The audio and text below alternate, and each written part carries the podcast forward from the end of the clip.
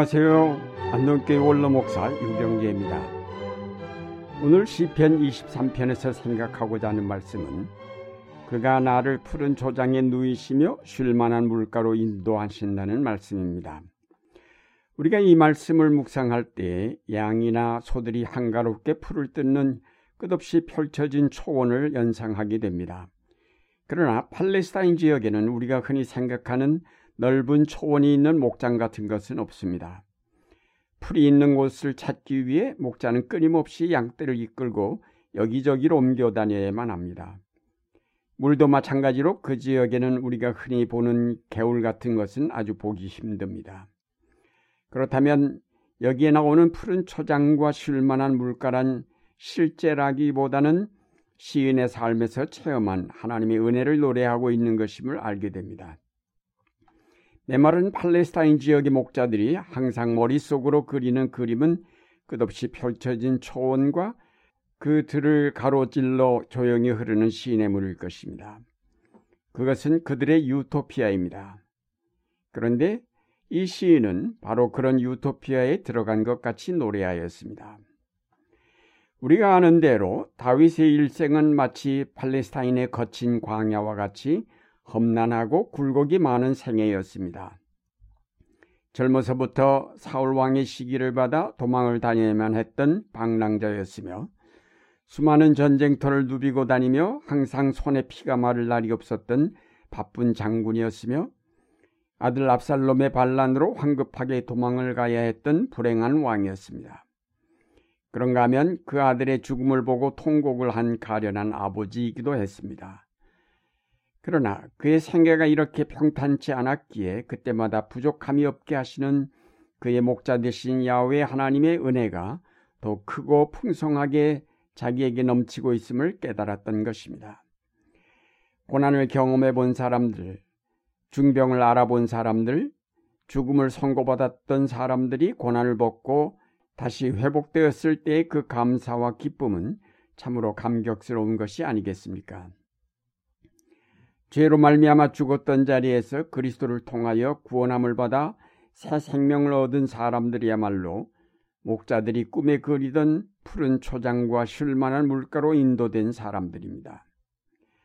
비록 우리는 아직 온전한 속량을 받지 못하여 나그네로서의 피곤한 삶을 살지만 하나님의 크신 사랑이 우리에게 날마다 새 힘을 더하여 주시니 이로써 우리가 강건함을 얻습니다. 한 걸음 더 나아가 여기서 말하는 푸른 풀밭과 쉴만한 물가는 결국 하나님께서 죽음 이후에 마련하신 아름다운 생명의 세계를 뜻한다고 보아야 할 것입니다. 왜냐하면 실제로 이 땅의 삶에서 진정한 푸른 풀밭과 쉴만한 물가란 존재하지 않기 때문입니다. 진정한 안식과 평안과 기쁨은 요한계시록에 묘사된 생명수강과 그 강가에 무성한 생명나무가 있는 세계에만 가능합니다.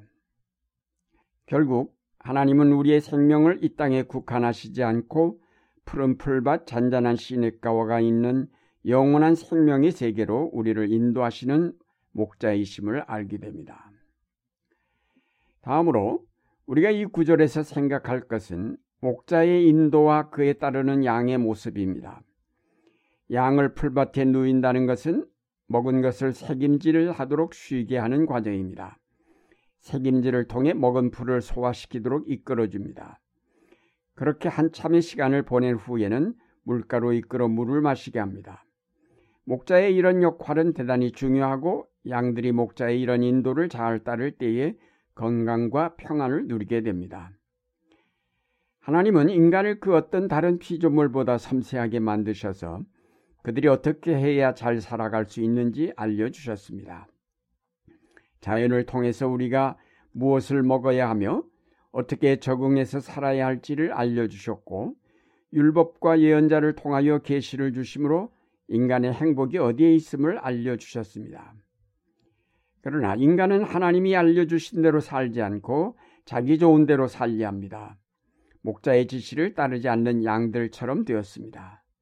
그 결과로 오늘날 인간은 육체와 정신과 영혼이 모두 병들어 죽어가고 있습니다.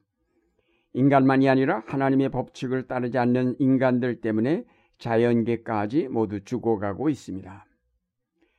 하나님은 이런 인간의 불순종을 깨우치시려고 율법을 주셨고 예언자를 보내셨지만 저들이 돌이키지 않자 유일하신 아들 예수 그리스도를 보내셔서 그의 순종의 삶을 통해 인간의 참 삶의 모습이 어떤 것인가를 우리에게 가르쳐 주셨고 동시에 우리가 저지르고 있는 모든 죄악을 스스로 담당하시고 십자가에 돌아가셨습니다. 이제 우리 그리스도인은 인간의 모든 욕망이 저지른 잘못을 보면서 철저하게 하나님의 인도하심을 따라 살아가도록 부름을 받았습니다. 인간의 욕망을 억제하고 말씀에 대한 순종의 삶만이 진정한 생명의 길이며 그것만이 약속된 미래를 향하여 나아갈 수 있는 길입니다. 푸른 풀밭 쉴만한 물가는 우리가 하나님의 말씀을 순종해야 하는 것이며 동시에 미래의 약속이기도 합니다.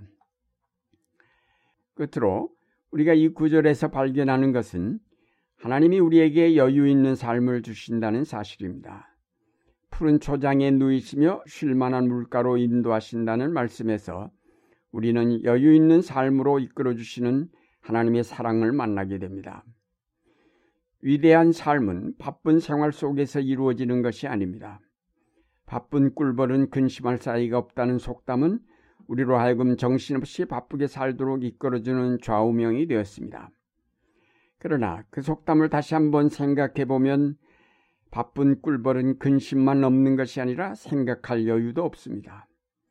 정신없이 바쁘다라는 말은 우리가 왜 살아야 하는지, 왜 바빠야 하는지조차 생각하지 않고 살아감을 뜻합니다. 꿀벌은 바빠야 할지 몰라도 알을 낳는 여왕벌은 결코 그렇게 정신없이 바쁘게 살지 않습니다. 알을 낳기 위해 준비하며 로얄 제리를 먹으며 조용히 그날을 준비합니다. 우리의 삶은 물론 꿀벌처럼 바쁘게 움직여야 할 때가 있습니다.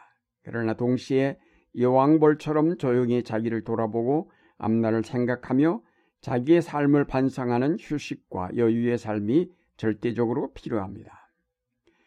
우리가 정신없이 바쁘게 살아서 얻은 것이 무엇이며 이런 것은 무엇인가를 생각해야만 됩니다. 생각 없이 바쁘게 쌓아올린 경제 성장의 탑이 얼마 가지 않아 붕괴되고 있는 까닭이 바로 그 생각 없음에 기인한 것이 아니겠습니까?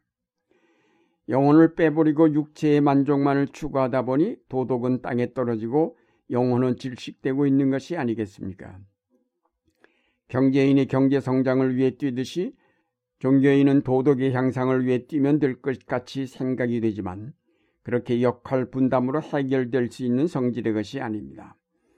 정치인이나 경제인이 모두 양심은 종교인의 것으로 돌려놓고 자기들은 양심 없이 행동하고 있기 때문에 문제가 되는 것이 아니겠습니까?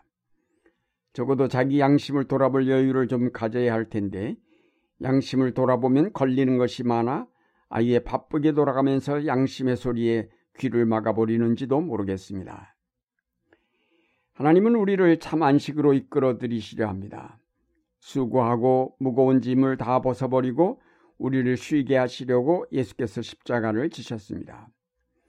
바쁘게 돌아간 마르다보다는 조용히 예수님의 말씀에 귀를 기울인 마리아가 칭찬을 받은 것처럼 바쁜 삶에서 조용히 뒤로 물러나 자신을 돌아보면서 말씀에 귀를 기울이는 시간이 우리에게 없어서는 안 될 것입니다. 사랑하는 여러분, 나의 목자 되신 하나님은 최상의 삶을 여러분에게 주시는 은총의 하나님이십니다. 그리스도를 통하여 우리에게 허락하신 새 삶은 이 세상에서 그 어떤 것과도 바꿀 수 없는 가장 아름답고 가장 귀한 삶입니다. 또한 그분은 우리를 가장 완벽하게, 가장 세밀하게 돌보아 주시는 분임을 믿고 그에게 순종하고 따르며 감사를 드리는 생활을 하시기 바랍니다. 그분은 지금 나를 푸른 초장과 쉴만한 물가로 인도하고 계심을 믿고 그에게 영광을 돌리는 여러분이 되시기를 바랍니다.